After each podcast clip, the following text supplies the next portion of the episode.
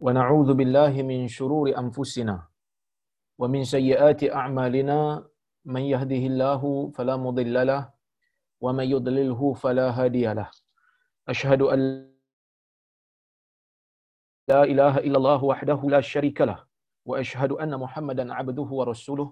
اللهم صل وسلم على محمد وعلى آله وصحبه أجمعين. أما بعد Muslimin dan muslimat yang dirahmati Allah Subhanahu wa taala sekalian. Alhamdulillah pada malam ini kita dapat sekali lagi bersama-sama uh, berhimpun secara atas talian untuk kita sambung uh, kitab yang kita baca ini, kitab Riyadhus Salihin karya Al-Imam Nawawi. Dan hari ini insya-Allah kita akan masuk kepada bab yang baru, bab yang ke-13. Kata Al-Imam Nawawi rahimahullah, babu bayani kasrati turukil khair. Bab pada membicarakan bab pada menjelaskan tentang banyaknya jalan-jalan kebaikan. Qala Allah Ta'ala, kata Imam Nawawi, Allah Subhanahu wa taala berfirman, "Wa ma taf'alu min khairin fa innallaha bihi alim." Apa saja yang kamu lakukan daripada amal kebaikan, sesungguhnya Allah Maha mengetahui dengan perkara itu. Wa qala ta'ala Allah berfirman lagi min khairin ya'lam wa ma taf'alu min wa ma taf'alu min khairin ya'lamhu Allah dan apa sahaja yang kamu lakukan daripada amal kebaikan itu Allah Subhanahu wa taala mengetahuinya. Wa qala ta'ala dan Allah berfirman lagi faman ya'mal mithqala dzarratin khairan yarah. Sesiapa yang mengamal walaupun sebesar seberat zarah akan timbangan amal kebaikan pasti dia akan melihat di hari kiamat nanti. Wa qala ta'ala man 'amila salihan fali nafsih sesiapa yang mengamalkan amal saleh maka itu adalah untuk dirinya sendiri. Maksudnya Allah Taala kata siapa yang mengamalkan amal saleh dia akan dapat kebaikannya di hari akhirat nanti. Tuan-tuan dan puan-puan yang dirahmati Allah sekalian, kalau kita lihat dalam ayat-ayat yang dibawakan oleh Al-Imam Nawawi ni, kita dapati semua ayat-ayat ni bagi tahu kepada kita tentang sesiapa yang mengamalkan kebaikan dalam keadaan dia beriman kepada Allah. Dan dalam keadaan dia beramal itu dia ikhlas inginkan pahala daripada Allah Azza wa Jalla kebaikan itu pastinya akan dia dapat ganjarannya di hari akhirat walaupun kebaikannya itu sedikit seberat zarah. Ha, seberat zarah. Jadi maksudnya Allah Azza wa Jal akan berlaku adil kepada manusia. Apa saja kebaikan yang dilakukan akan diberikan ganjaran yang setimpal kepada orang yang mengamalkannya.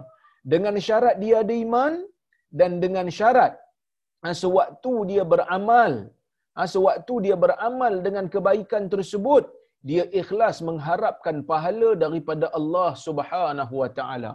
Tuan-tuan dan puan-puan dan rahmati Allah Subhanahu wa taala sekalian, itu yang pertama. Yang kedua, kalau kita tengok ha, di dalam riwayat di dalam hadis sorry di dalam ayat-ayat al-Quran yang dibawakan oleh al-Imam Nawawi di dalam bab ini sebagai permulaan sebagai mukaddimah kita tengok ya kita tengok dan kita dapati kebanyakan ataupun kita boleh kata semua ayat-ayat yang dibawa ini Imam Nawawi bawakan perkataan kebaikan itu dengan perkataan nakirah. Nakirah dalam bahasa Arab ni dia ada dua jenis perkataan. Kata nama dalam bahasa Arab ni ada dua jenis. Satu ma'rifah, satu nakirah. Ha, yang ni ha, tuan-tuan boleh tanya kepada kawan saya, sahabat saya yang belajar bahasa Arab itulah apa Haji Hamid dia belajar bahasa Arab sekarang ni kan. Uh, Kak Liza pun uh, belajar bahasa Arab sekarang ni ada orang tahulah. Ma'rifah dan nakirah. Ma'rifah ni biasanya ada alif lam. Al-kitab. Al ada al di depan dia biasanya lah. Ataupun dia nama orang yang menunjukkan seseorang yang spesifik. Rozaimi. Ha, itu ma'rifah. Benda yang spesifik. Dia ada satu lagi jenis bagi kata nama ni kita panggil dia nakirah. Nakirah ni maksud unspesifik. Sesuatu yang tidak spesifik. Sesuatu yang tidak tertentu. kalau kita tengok dekat sini, ayat-ayat yang dibawakan oleh Al-Imam Nawawi rahimahullah dalam bab yang pertama eh, dalam bab yang ke-13 ini sebagai permulaan mukaddimah kepada kebaikan dia bawakan ayat-ayat yang Allah Taala sebutkan kebaikan itu tanpa alif lam. Tengok, ma taf'alu min khairin. Apa yang kamu lakukan dari sudut kebaikan. Dia tak kata minal khair. Dia tak ada alif lam. Tetapi min khairin.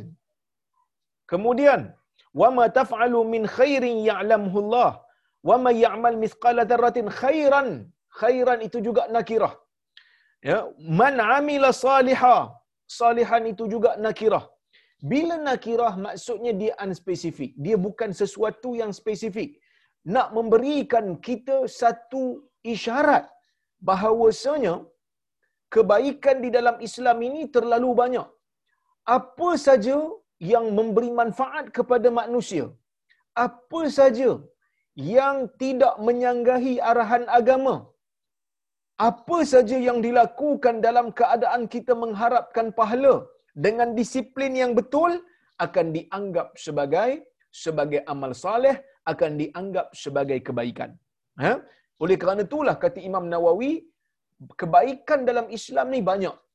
Jalan-jalan nak buat baik ni banyak. Kita pilih nak buat baik yang mana kita pilih dari sudut kekuatan kita nak buat yang mana satu. Ha, menunjukkan ada keluasan. Kalau kita lemah yang ni, kita buat yang tu. Kalau kita lemah yang tu, kita buat yang ni.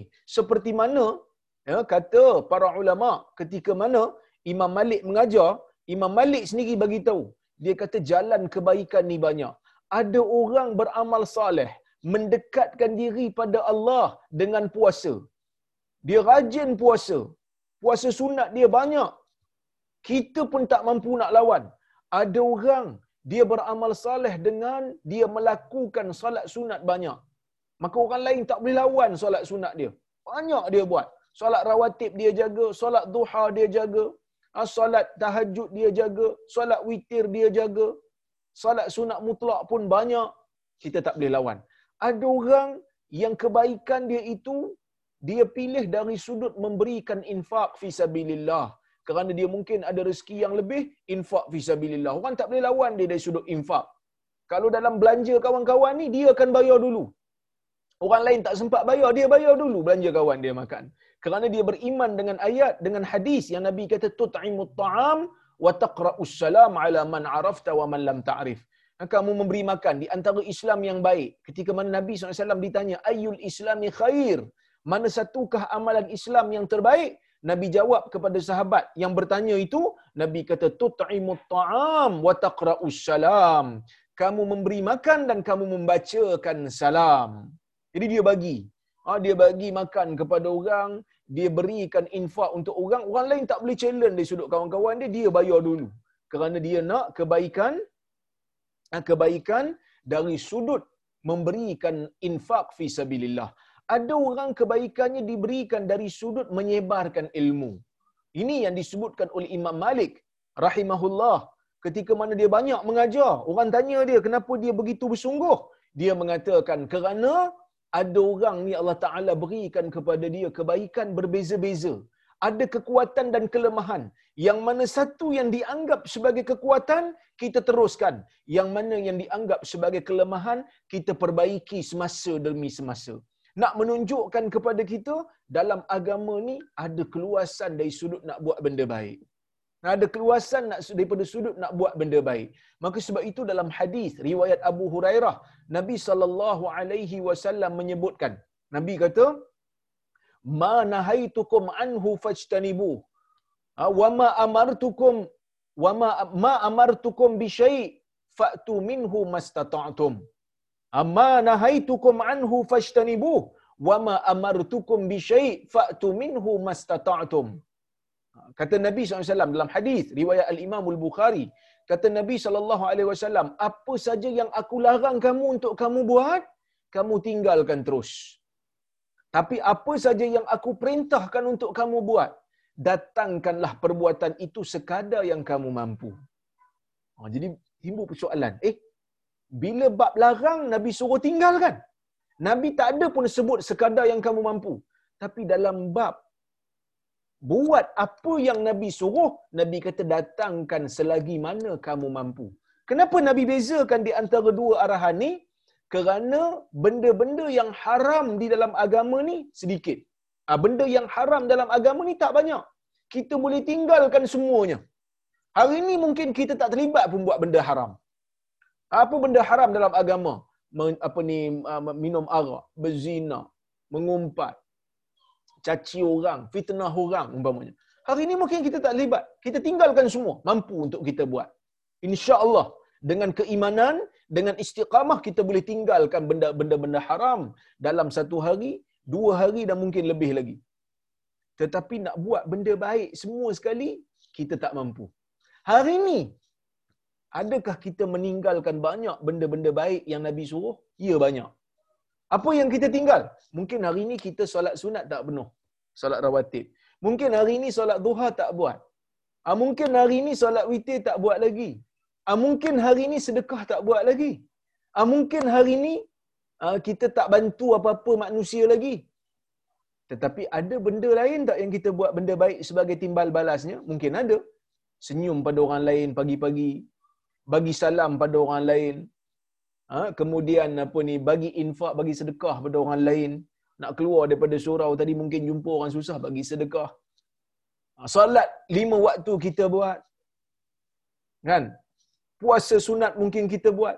Tapi dalam satu hari kita tak mampu buat semua benda baik yang Nabi ajar kat kita. Tak mampu. Kerana kebaikan tu terlalu banyak. Just kita kena pilih. Sebab tu Nabi kata, Fa'tu minhu mastata'tum. Buatlah sekadar yang kamu mampu. Kebaikan yang aku suruh ni, ada yang wajib. Yang ni kena jaga semualah. Ada yang sunat. Yang sunat ni kena pilih mana yang kamu mampu. Pilih mana satu yang memberikan manfaat kepada iman kita. Ha, sebab tu dalam bab salat sunat dulu kita dah bincang. Dalam bab salat sunat ni dikira banyak rakaat ke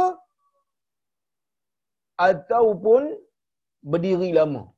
Sebahagian ulama seperti Al-Imam Syafi'i mengatakan diri lama bagus. Ha, diri lama bagus kerana Nabi SAW dia solat 8 rakaat panjang kata Aisyah.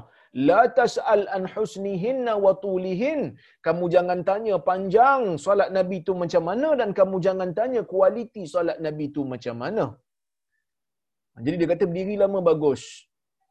Sebahagian ulama mengatakan banyak rakaat bagus. Bila banyak rakaat menunjukkan berdiri itu sekejap lah. Berdiri itu taklah lama. Kenapa mereka kata begitu?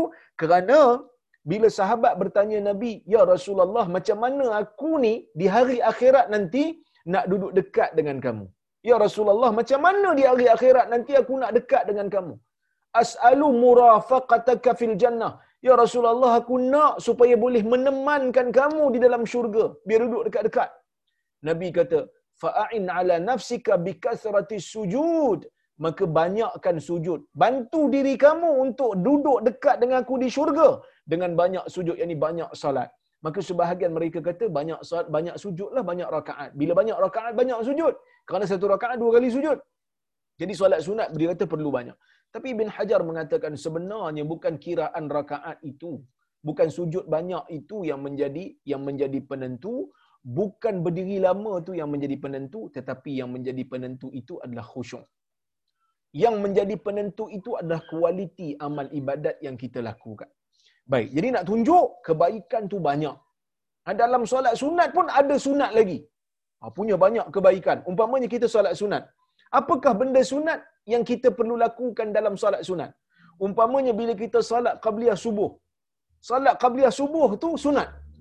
Dan Nabi sallallahu alaihi wasallam menyebut rakaat al-fajri khairum minad dunya wa ma fiha. Dua rakaat sebelum fajar lebih baik daripada dunia dan seisinya. Sunat muakkad, sunat yang dituntut untuk kita buat dua rakaat sebelum subuh. Dan dalam salat sunat itu pun ada benda sunat lagi. Iaitulah rakaat pertama kita membaca surah Al-Kafirun dan rakaat kedua kita membaca surah Al-Ikhlas. Umpamanya, Contoh yang lain, salat sunat lepas maghrib juga termasuk di dalam sunat muakkad, salat rawatib, dua rakaat lepas maghrib. Disunatkan kita untuk salat dua rakaat selepas maghrib, sangat dituntut. Dan Nabi jarang sangat tinggal, maka sebab itu dipanggil sunat muakkad. Dan dalam solat sunat tu ada benda sunat lagi. Apa dia? Kita baca surah yang sama macam kita baca sebelum subuh. Ha, sebelum dua rakaat sebelum subuh, iaitulah pada rakaat pertama baca Al-Kafirun, rakaat kedua baca Al-Ikhlas. Sunnah. Sunnah di atas sunnah. Benda sunat kita buat. Dalam sunat tu ada sunat lagi. Menunjukkan kebaikan tu banyak. Habis tu Ustaz, kalau saya baca surah lain tak apa ke Ustaz? Baca surah lain pun tak apa. Kerana baca surah tu sunat. Baca surah yang disebut dalam hadis lebih sunat daripada sunat biasa. Ha, banyak kali sunatnya. Ha, menunjukkan jalan kebaikan tu sangat banyak. Jalan kebaikan tu ha, kita boleh pilih. Yang mana satu yang kita rasa ada kekuatan untuk kita lakukan. Eh? Baik. Kata Al-Imam Nawawi rahimahullah, wal ayatu fil babi kathirah. Dan ayat di dalam bab ini, di dalam bab banyaknya kebaikan ni, banyaknya jalan kebaikan ni, sangat banyak ayat-ayat yang menjelaskan benda ni dia kata. Wa ammal ahadith fakathiratun jiddan. Adapun hadis-hadis sangat-sangat banyak dia kata. Wahia ghairu munhasirah. Yang mana kita tak boleh nak letak di satu tempat ni fanadhkuruhu tarafan minha dan kita hanya menyebut sebahagian sahaja. Banyak sangat nak sebut semua dia kata tak mampulah. Jadi kita sebut sebahagian. Kata dia, hadis yang pertama di dalam bab ini dan hadis ke-117 ha, di dalam keseluruhan kitab al-awwalu an Abi Dzarrin Jundab ibni Junadah radhiyallahu anhu qal qultu ya Rasulullah ayyul a'mali afdal قال الإيمان بالله والجهاد في سبيله. قلت أي الرقاب أفضل؟ قال أنفسها عند أهلها وأكثرها ثمنا. قلت فإن لم أفعل؟ قال تعين صانعا أو تصنع لأخرق. قلت يا رسول الله أرأيت إن ضعفت عن بعد الأمل؟ قال تكف شرك عن الناس فإنها صدقة منك على نفسك. متفق عليه. الصانع بالصاد المهملة. هذا هو المشهور. وروي ضائعا بالمعجمة. أي ذا ضياع من فقر أو عيال ونحو ذلك. والأخرق الذي لا يتقن ما يحاول فعله. So ni hadis yang pertama yang Imam Nawawi masukkan di dalam kitab Riyadhus Salihin. Ha, dalam bab banyaknya jalan-jalan kebaikan. Hadis yang pertama kata dia daripada Abi Dhar Jundab ibni Junadah. Ha, ini nama sebenar Abu Dhar lah. Bagi siapa yang follow kuliah saya sebelum-sebelum ni, mungkin saya dah cerita dah ha, tentang perjalanan hidup Abu Dhar yang merupakan seorang ahli sufah. Ha, yang merupakan seorang ahli sufah yang merupakan seorang yang sangat bersungguh dalam mena, apa ni mempelajari hadis-hadis Nabi sallallahu alaihi wasallam sehingga dia duduk di masjid bersama dengan Nabi ah, nak dengar hadis daripada Nabi sama macam Abu Hurairah. Yang mana kata Abu Dzar, "Qultu ya Rasulullah, aku berkata wahai Rasulullah, ayyul a'mali afdal?" Mana satukah amalan yang afdal? Mana satukah amalan yang paling baik? Dia datang jumpa Nabi, dia tanya soalan tu bukan hanya dia yang tanya soalan ni. Ramai lagi sahabat lain yang bertanya soalan yang hampir sama. Banyak lagi. Ada yang tanya, Ya Rasulullah, ayyul islami khair? Ya Rasulullah, mana satu Islam yang baik? Ya Rasulullah, mana satu Islam yang afdal? Ya Rasulullah, manakah amalan yang disukai di sisi Allah? Ramai sahabat tanya soalan-soalan macam ni kerana sahabat ni dia ada satu sifat yang disukai oleh Allah dan Rasulnya. Al-musara'atu ilal khair. Berlumba-lumba dalam nak melakukan kebaikan. Bila nak buat benda baik mereka akan tanya mana satu amalan yang paling Tuhan suka kami nak berlumba? Mana satu amalan yang paling Tuhan suka ha, kerana kami nak lakukan supaya Tuhan sayang kami supaya nabi pun sayang kami jadi bila dia tanya soalan macam ni Walaupun soalannya hampir sama, tetapi jawapan Nabi tak sama. Kerana ada hadis umpamanya riwayat Ibnu Mas'ud, Abdullah Ibnu Mas'ud pernah bertanya Nabi sallallahu alaihi wasallam, ayyul a'mali ahabbi ayyul a'mali ahabbu ila Allah? Mana satukah amalan yang lebih dicintai di sisi Allah? Nabi jawab, as-salatu ala waqtiha, salat pada waktunya. Ada waktu Nabi jawab bila ditanya dengan soalan yang hampir sama, ayyul islami khair? Apakah Islam yang paling baik? Nabi menjawab, tut'imu ta'am wa taqra'u salam. Kamu memberikan makan dan kamu membacakan salam. Beri salam pada orang.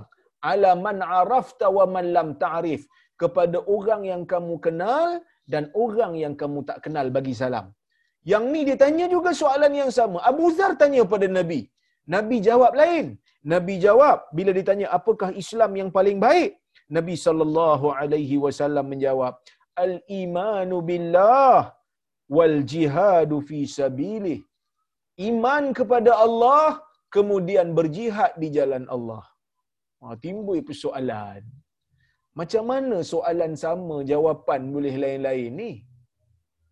Nabi ni tak konsisten ke? Nabi ni pelupa ke? Tak. Nabi tak tak tak Nabi tak lupa dalam nak menyampaikan wahyu dan Nabi sangat konsisten. Nabi bukan jenis kelok-kelek kata orang Kelantan.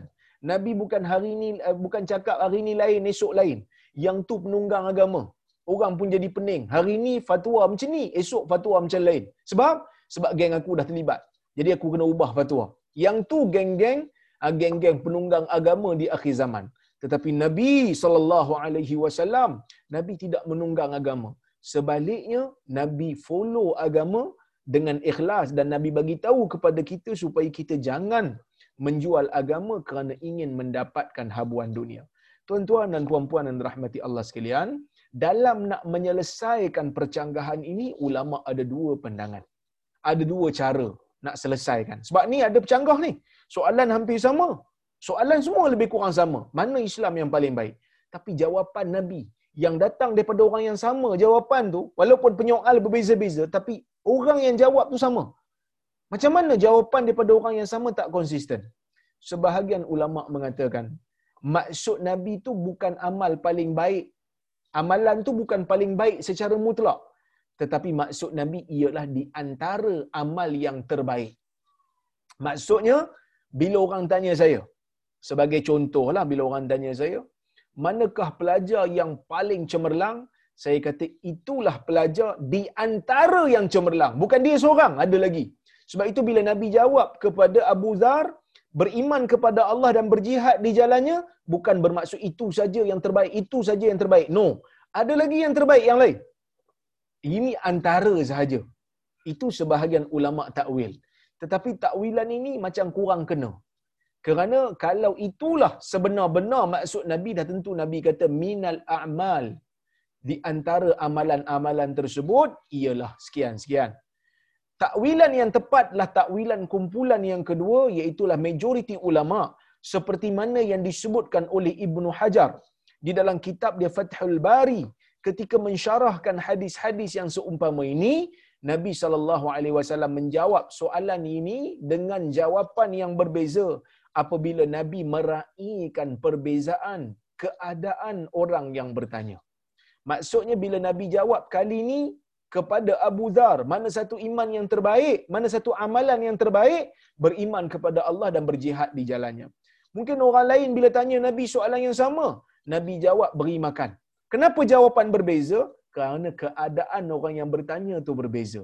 Mungkin ada orang dia tak ada duit macam Abu Dhar. Dia orang miskin macam Abu Dhar. Takkan Nabi nak jawab kat dia beri makan kepada orang? Sedangkan dia nak makan pun kadang-kadang tak ada. Umpamanya Abu Hurairah kan? Abu Hurairah, orang miskin.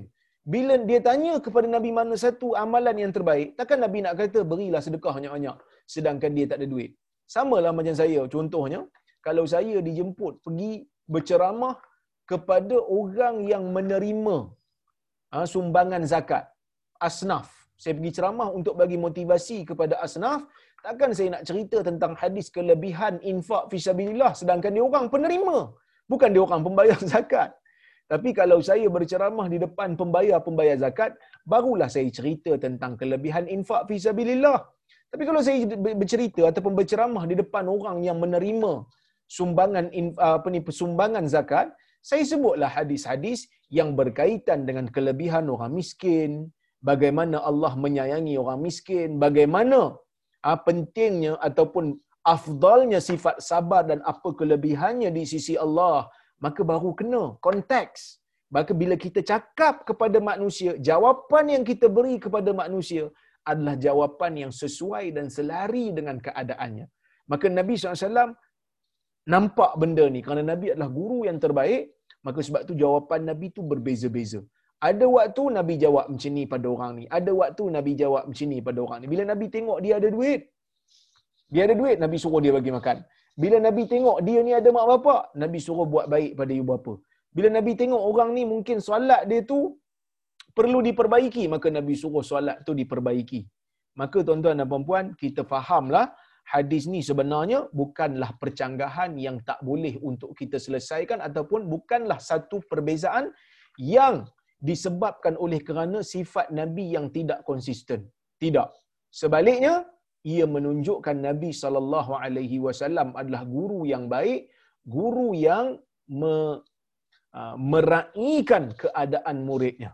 Bila Nabi jawab begitu, Nabi kata al-imanu billah, beriman kepada Allah. Ini memang yang terbaiklah. Tidak ada yang terbaik melainkan beriman dulu. Kerana setiap orang yang beramal baik tanpa ada iman, amalan dia itu akan jadi haba mansura, berdebu-debu yang berterbangan yang tidak memberikan faedah kerana iman tak ada. Jadi apa-apa pun kena beriman dulu. Syarat nak masuk syurga ni mestilah beriman kepada Allah dulu. Syarat amalan nak diterima mesti percaya kepada rukun iman dulu. Kalau tak jadi masalah.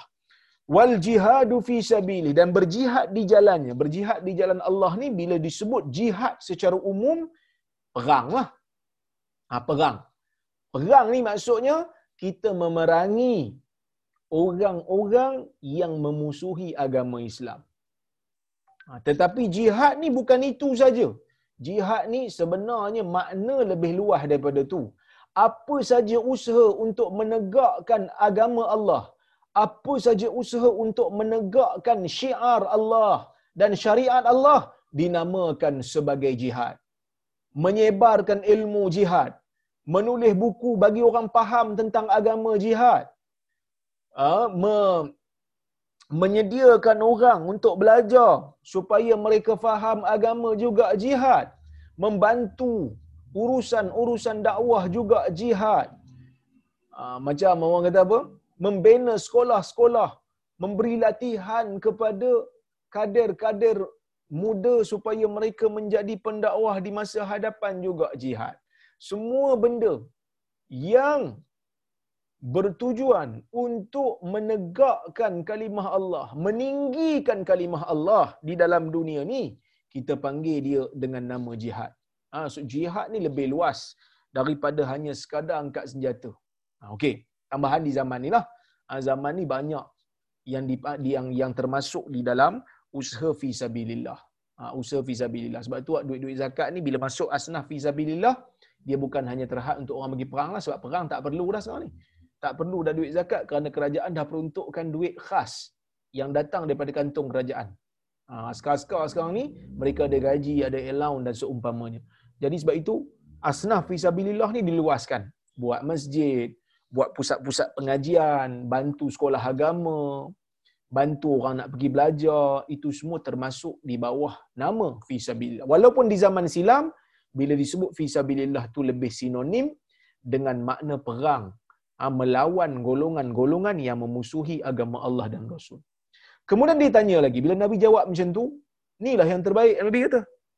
Kita kena jadikan diri kita ni beriman, kemudian jadikan diri kita ni berada di dalam usaha untuk menegakkan kalimah Allah. Di mana pun kita duduk, pastikan menegakkan kalimah Allah meninggikan kalimah Allah tu jadi motif utama.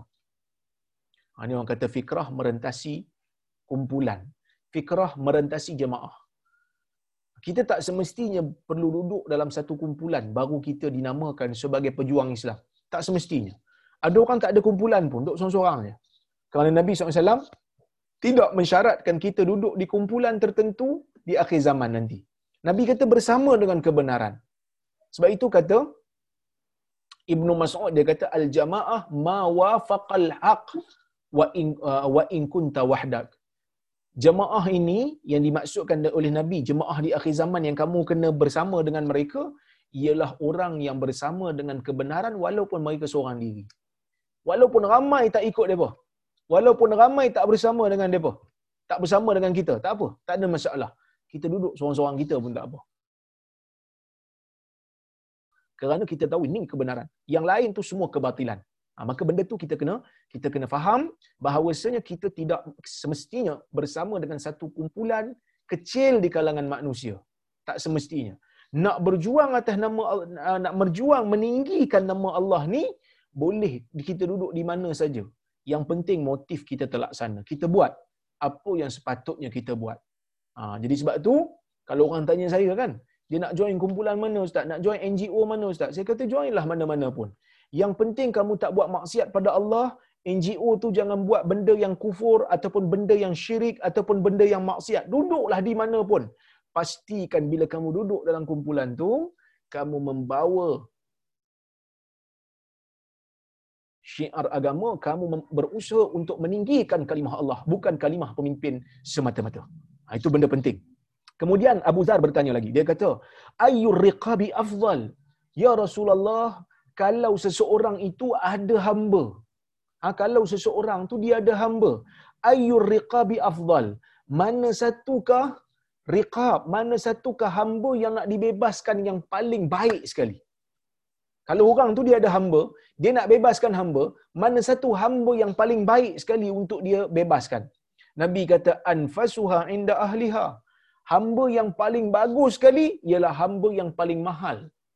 Yang paling bernilai. Katalah kita ada hamba, hamba ni dengan hamba yang seorang lagi. Ada dua hamba. Mana satu nak bebaskan? Bagus, bebas dua-dua lah. Tapi kita perlu seorang. Kita nak bebaskan yang seorang. Mana yang afdal pada agama? Yang paling bernilai. Yang paling mahal, yang paling kuat umpamanya. Kerana tu yang kita buat kerana Allah. Bila kita bagi yang paling mahal dan yang paling berkualiti, menunjukkan kita mendahulukan agama berbanding kepentingan diri kita sendiri.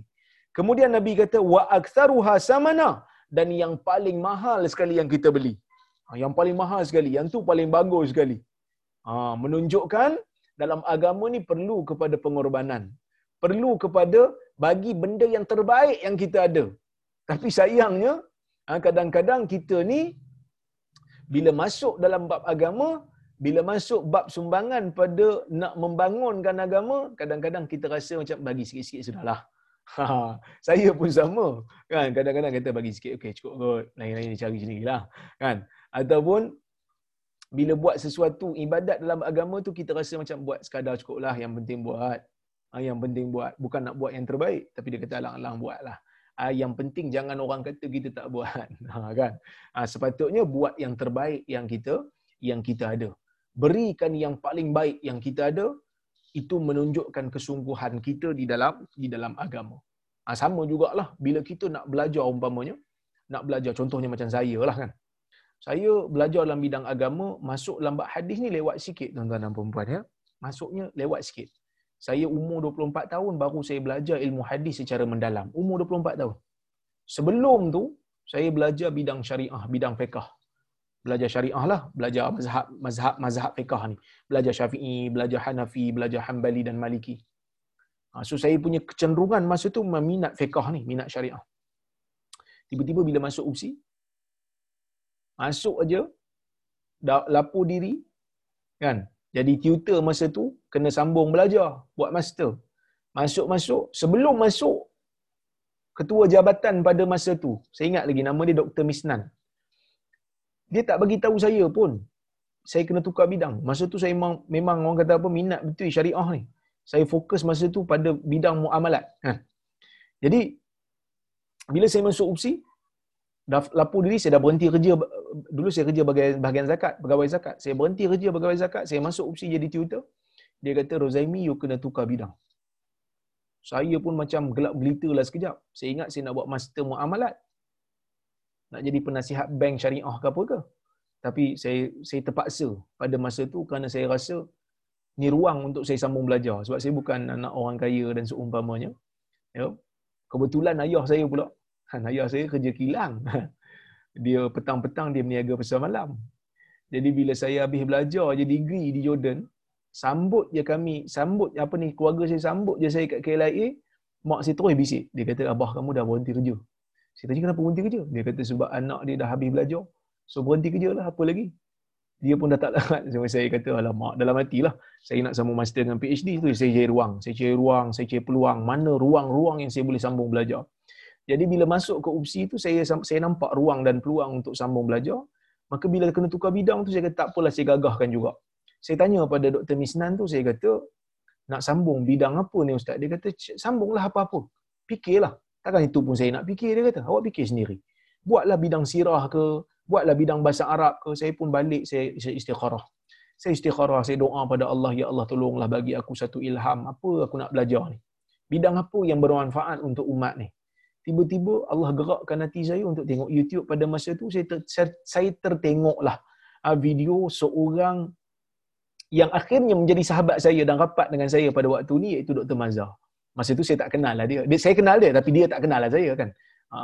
Bila saya dengar video Dr. Mazhar ni, saya tengok dia bahas tentang isu hadis tu macam menarik buka kitab tu kitab-kitab yang saya jarang dengar nama-nama pun jarang dengar nama Az-Zahabi nama Ibnu Hajar ah, nama Al-Mizzi dan seumpamanya kitab-kitab pun kitab-kitab yang jarang saya buka kerana bidang hadis seperti kitab Faidul Qadir seperti kitab Mizanul I'tidal kitab Lisanul Mizan ah, kitab Fathul Bari dan seumpamanya maka saya kata wih menarik juga ni ustaz ni hebat ni maka saya pun jumpa dengan ketua jabatan saya saya kata ustaz saya dah buat keputusan eh, saya nak sambung bidang hadis.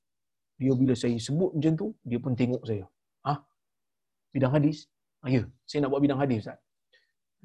Dia pun tanya saya, kamu ni betul ke nak buat bidang hadis? Saya kata betul lah, kenapa Ustaz? Orang takut dengan bidang hadis ni. Sebab bidang hadis ni orang kata susah. Sebab dia pun ustaz juga. Sebab dia ketua jabatan pengajian Islam. Kan, sekarang dia dah pencen. Sekarang saya lah jadi ketua jabatan. Dulu saya baru-baru masuk, saya jadi orang kata orang bawah-bawah lah jadi Twitter. Saya tak pula Ustaz tawakal. Jadi bila saya masuk dalam bidang hadis, saya cari tempat untuk belajar. Ya, masa tu, dekan saya orang sejarah. Dia tak bagi saya pergi belajar dekat UM, dia tak bagi saya pergi belajar dekat UKM. Saya pun tak tahu tapi dia kata pergilah mana-mana universiti lain, jangan UM, jangan UKM. Saya pun tak tahu. Kenapa dia cakap macam tu? Dia bidang sejarah daripada UM. Mungkin dia ada isu kot dengan ustaz-ustaz di UM tu, saya pun tak pasti. Saya kata beginilah Prof. Saya nak sambung di UIA. Ha, sebab saya nak nak merasa belajar di Malaysia sebab degree saya di Jordan. Saya nak merasa belajar di Malaysia. Saya pergi UIA lah. Dia kata tak apa pergi. Ha, jangan UM dengan UKM je. Ha, pergi UIA. Saya pun pergi UIA. Sebelum pergi UIA tu, pensyarah-pensyarah dekat jabatan saya yang senior-senior.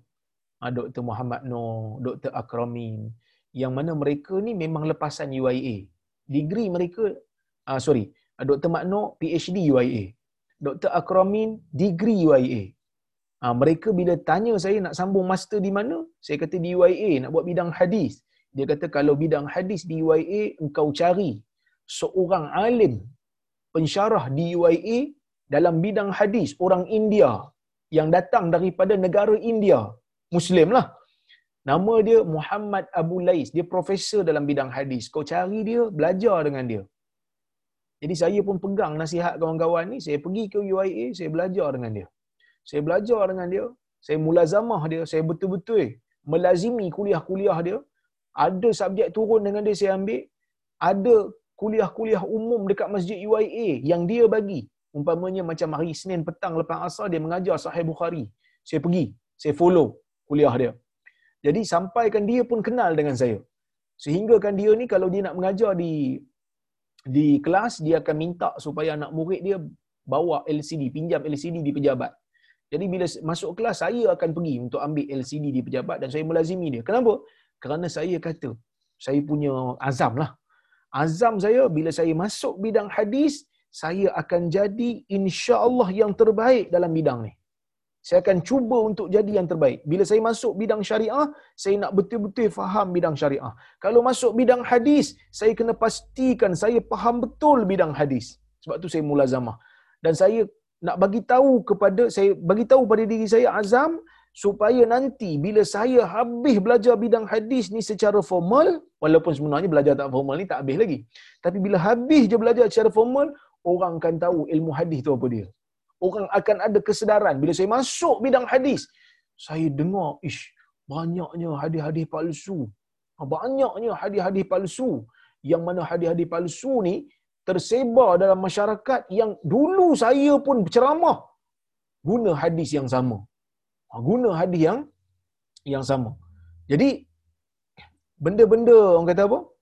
Yang ini saya nak bagi tahu kepada masyarakat. Macam mana masyarakat nak nak bagi kesedaran kepada mereka. Ha, benda ni hadis palsu. Ha, jadi saya masa tu saya kata bebanan saya besar, saya akan pastikan supaya semua orang ataupun orang di Malaysia, majoriti manusia di Malaysia rasa bila nak nukil hadis ataupun bila nak dengar bila dengar hadis yang pelik-pelik mereka akan terus tanya apa status hadis ni? Alhamdulillah usaha saya dan kawan-kawan yang ada bersama saya membuahkan sedikit hasil. Hari ni bila ada hadis-hadis yang pelik kawan-kawan saya yang rapat dengan saya akan tanya akan bagi WhatsApp ni sahih ke tak sahih? Yang ni apa status dia? Dan alhamdulillah tuan-tuan dan puan dengan sedikit usaha kami kami berjaya ya, bangunkan laman web ni. Semak hadis. Ha. Boleh tengok dekat skrin yang saya share ni. Ha, semakhadis.com. Yang mana semak hadis ni dibangunkan dengan bantuan ha, kawan-kawan yang menyumbang hmm, antaranya saya tak mau sebut nama lah mungkin mereka segan nanti ada yang minta dirahsiakan dan antara penyumbang terbesar ialah ha, Telekom Malaysia ha, untuk bangunkan benda ni apa yang kami buat dalam ni yang kami buat dalam ni adalah kami himpunkan kitab-kitab hadis, kitab-kitab ulama silam yang mengumpulkan hadis-hadis palsu daripada zaman mereka dan kita terjemahkan kitab-kitab ni kemudian kita jadikan dia dalam bentuk bahasa Melayu dan kita letakkan di dalam web ni dan bukan hanya web. Ha, semakhadis.com ni juga ada dalam bentuk apps. Tuan-tuan boleh tengok yang mana pakai Apple boleh uh, download. Type semak hadis, download. Percuma. Uh, yang ada uh, Android, boleh boleh orang kata download daripada Play Store. Ha, ini di antara contoh lah. Ha, contoh hadis yang ada yang ditanya, adakah kamu keberatan daripada menyebutkan orang jahat? So dia punya teks bahasa Malaysia dia ada, ha, status dia ada dan dia punya dia punya komentar ulama hadis ya. Ha, ini hadis palsu ya, dalam hadis palsu rujukan pun ada. Yang mana dia punya maklumat maklumat ni merupakan hasil tajaan Telekom Malaysia dengan kerjasama pejabat mufti wilayah dan beberapa universiti tempatan. Projek ni diketuai oleh Jabatan ha, Usuluddin Fakulti Sains Kemanusiaan UPSI ha, jadi ni saya punya projek lah bersama dengan kawan-kawan saya. Yang mana tuan-tuan dan puan-puan doakanlah Ah, supaya projek ni terus berjalan. Alhamdulillah, ah, sumbangan yang diberikan oleh kawan-kawan sangat-sangat dahsyat. Dan insya-Allah tinggal nak kerja je. Ah, orang kata dana tu dah ada. Dan kita proses bukan hanya nak memasukkan hadis-hadis yang palsu dan daif saja, kita juga dalam proses untuk memasukkan hadis-hadis yang sahih sekali. Supaya orang bila masuk je laman web ni ataupun apps ni, dia tahu ada yang palsu, ada yang daif, dalam masa yang sama ada juga yang sahih. So dalam uh, sekarang ni tengah berjalan lah. Terjemahan Sahih Bukhari sedang berjalan dan terjemahan uh, Sahih Muslim pun sedang berjalan. Sahih Bukhari, uh, tajaan kawan-kawan kita juga yang ada dalam kuliah ni juga, dia diketuai projek ni oleh Dr. Kamilin yang didaftarkan projek tu di bawah USIM dan saya punya projek ialah terjemahan Sahih Muslim sedang berjalan ditaja oleh kawan-kawan kita juga dan uh, di, di, didaftarkan projek ini di bawah UPSI. Jadi, bila saya buat benda ni, saya nak supaya orang ada kesedaran. Ha, sepatutnya kita pun bila masuk dalam apa-apa bidang pun, saya tak kata saya bagus, tapi saya usaha sikit. Mudah-mudahan usaha ni ada kesan lah pada masyarakat. Ada kesan, kesedaran untuk tahu status hadis, kesedaran untuk sensitif, nak jaga nama Nabi ni ada. Dan saya doa mudah-mudahan ramai orang sedar tentang kepentingan nak tahu status hadis ni melalui jalan dan penjelasan daripada saya. Itu usaha yang saya buat. Sebab itu, bila kita nak buat sesuatu dalam agama, pastikan kita buat sehabis baik yang mungkin. Dan sebab itu kalau kita kena pesan pada anak-anak kita, pada apa kawan-kawan kita yang mana yang mereka ni ada anak-anak mengaji agama, kalau dia minta nasihat, kita bagi nasihat. Jadi yang terbaik dalam bidang kamu. Kamu belajar dalam Islamic financing, jadi terbaik dalam bidang. Kamu belajar dalam bidang hadis, jadi terbaik dalam bidang. Jadi pakar rujuk dalam bidang tu. Kalau kamu belajar dalam akidah, jadi pakar dalam bidang tu. Supaya kamu boleh memberikan manfaat semaksimum mungkin kepada umat. Jangan jadi asal boleh je. Pergi belajar, orang hantar pergi ke ha, pergi ke umpamanya Timur Tengah sepatutnya dia belajar tapi banyak tidur daripada belajar umpamanya kan. Ha, banyak ponting daripada pergi kelas, banyak sibuk dengan persatuan, banyak berpolitik kepartian. Berpolitik bukan tak boleh, tapi banyak berpolitik kepartian buang masa. Sepatutnya menuntut ilmu dulu. Tapi dia politik kepartian terlebih. Bila balik, apa ilmu pun tak ada. Yang dia belajar apa? Yang dia belajar, um, maki orang, kutuk orang. Jadi benda ni tak sepatutnya berlaku pada mahasiswa kita. Jadi jadi yang terbaik. Sebab itu bila Abu Zar tanya, bila kita nak bebaskan hamba mana satu yang terbaik? Nabi kata yang paling bernilai dan yang paling mahal yang kita beli. Kerana agama ni memerlukan kualiti. Kuantiti itu tak begitu penting. Kerana Nabi kata, Yushiku an tada'a alaikumul umamu kama tada'al akalatu ila qis'atiha. Sahabat tanya, amin qillatin nahnu yawma idhin ya Rasulullah. Qala bal antum yawma idhin kathir walakinnakum ghusa ka ghusa ka ghusa isail. Nabi kata akan ha, akan muncul satu zaman, hampir-hampir muncul satu zaman di mana semua orang akan mengerumuni kamu. Akan kumun dekat kamu seperti mana orang yang lapar kumun dekat makanan mereka. Nabi kata, akan lapar kita orang Islam ni. Akan lanyak kita orang Islam. Seperti mana orang lapar duk lanyak, duk patah kan. Apa ni, tulang-tulang ayam, tulang-tulang kambing kan. Sahabat pelik, sahabat kata, Amin qillatin nahnu yawma idhin ya Rasulullah. Adakah kerana bilangan kita sikit pada waktu tu ya Rasulullah? Sebab sikit ke? Sahabat ah, Nabi kata, Bal antum yawma idhin kathir. Bahkan kamu pada waktu tu ramai. Menunjukkan ramai ni tak semestinya boleh membawa kebaikan kalau tidak ada kualiti. Walakin nakum rusak. Nabi kata kamu ramai tetapi kamu macam buih di laut. Lemah. Tak ada kualiti. So jadikan kita bila nak buat sesuatu, jadikan ia berkualiti. Bila kita nak belajar sesuatu, jadikan ia berkualiti. Menyumbang dalam agama. Menyumbang untuk umat dalam agama. Ya? Baik.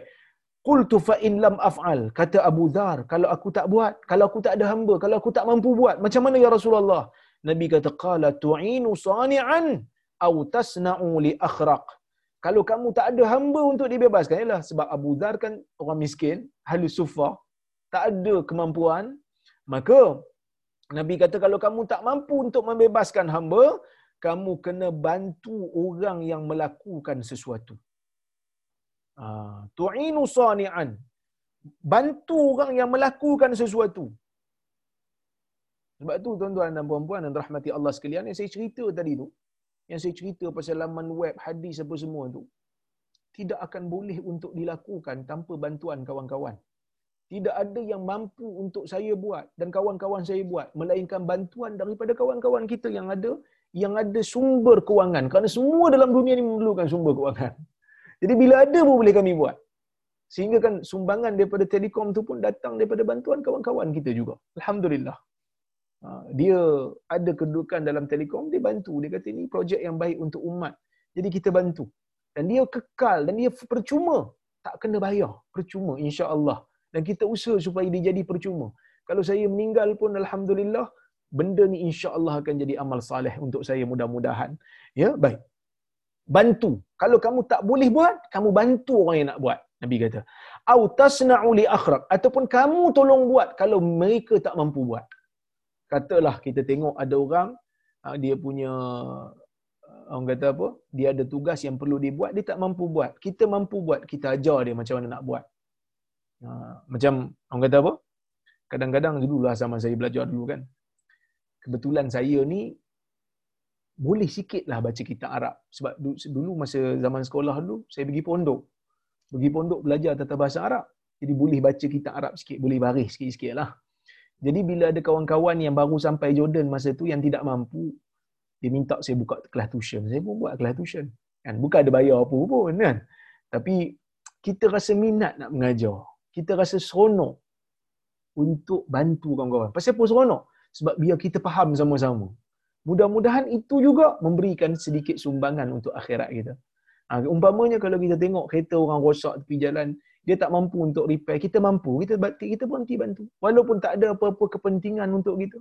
Tetapi bantu orang yang tidak mampu untuk lakukan sesuatu, itu juga dikira sebagai kebaikan. Jalan kebaikan terlalu banyak dan terlalu luas. Bukan hanya kebaikan ini terhad kepada orang mengaji agama saja. Tak. Banyak lagi jalan kebaikan yang Allah Ta'ala berikan kepada orang-orang yang bukan dalam bidang agama. Walaupun ada orang kata, so syok jadi ustaz boleh mengajar kan. Uh, boleh, apa ni orang kata, orang lain boleh amal, dia dapat pahala. Tak. Banyak lagi benda lain. Belajar dalam bidang ekon, contohnya kan. Uh, ada kawan kita belajar, ada, ada bidang ekon. Ekon, walaupun orang tu nampak kecil, nampak tak ada apa, tapi kalau tak ada ekon, panas. Orang tak mampu nak belajar. Jadi bayangkan, pahala yang dia dapat bila mana dia mudahkan, selesakan satu bilik supaya orang boleh belajar dan boleh membangunkan umat disebabkan selesanya bilik darjah tu. Ha, selesanya bilik kuliah tu.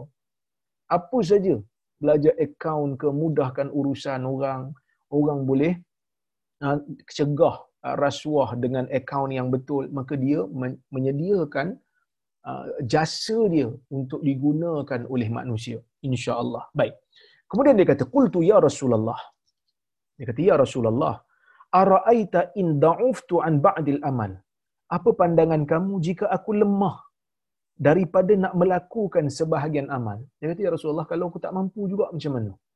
Tak mampu nak buat benda-benda baik yang disebut ni, tak mampu buat. Macam mana? Nabi kata, Qala, takufu syarraka anin nas. Nabi kata, kalau tak mampu sangat, cuba untuk halang kejahatan kamu daripada terkena pada orang lain. Nabi besar ni. Nabi kata kalau tak mampu nak buat, dia tanya kalau tak mampu nak buat macam mana? Tak mampu nak buat benda baik. Dah tak mampu nak buat benda baik pada orang. Nak bantu orang tak mampu. Nak buat apa pun tak mampu. Kamu halang kejahatan yang ada pada diri kamu, jangan bagi kena kat orang. Kalau kamu ada sifat jahat, jangan tunjuk kat orang, jangan mudaratkan orang. Nabi kata. Fa innaha sadaqah. Kerana itu adalah sadaqah minka ala nafsik yang itu merupakan sedekah daripada kamu terhadap diri kamu. Itu adalah sedekah. Maksud kalau kita tak mampu nak buat apa pun, halang kejahatan.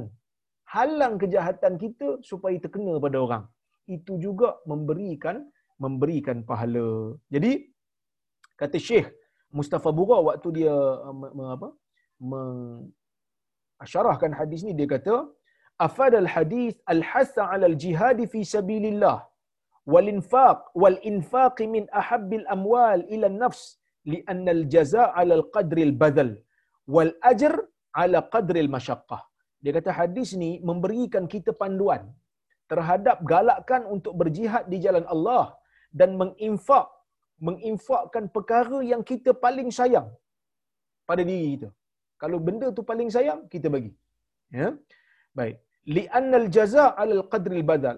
Kerana apa pahala akan dihitung berdasarkan kepada kadar bagaimana kita berkorban.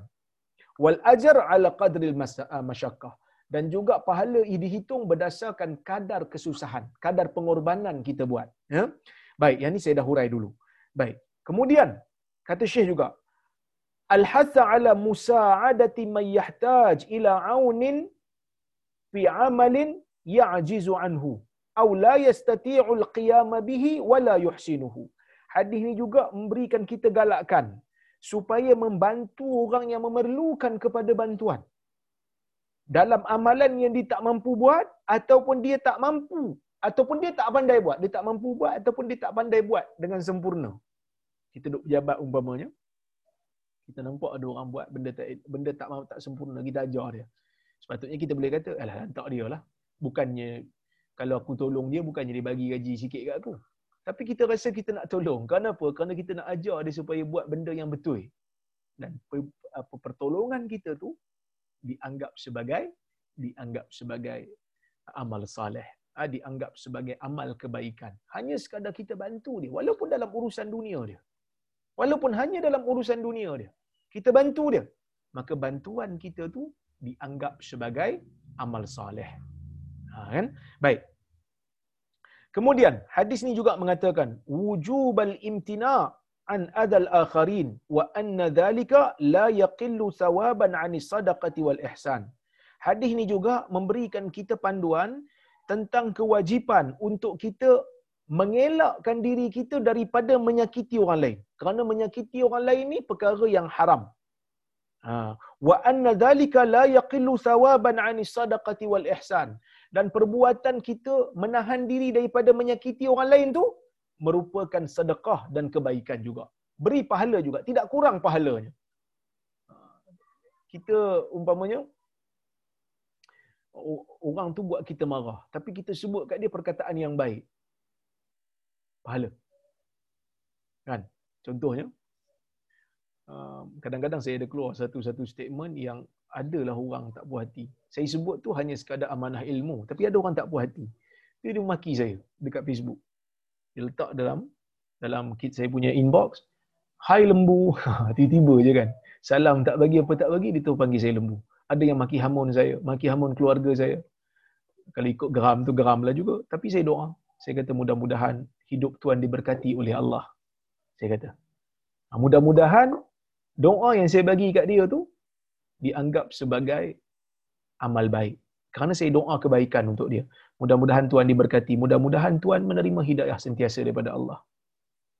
Jadi dia pun tak jawab. Mungkin dia segan kot. Kan? Ha, selain tu kita kalau ikut maki memang kita nak maki ikut, ikut hati nak maki. Tapi kita rasa kalau kita maki pun kita sama macam dia. Apa beza kita dengan dia? Kita tak suka cara dia. Jadi kita ingat ikut cara dia. Jangan jadikan dia contoh. Dia maki kita, kita jangan maki dia balik. Kita doa untuk dia.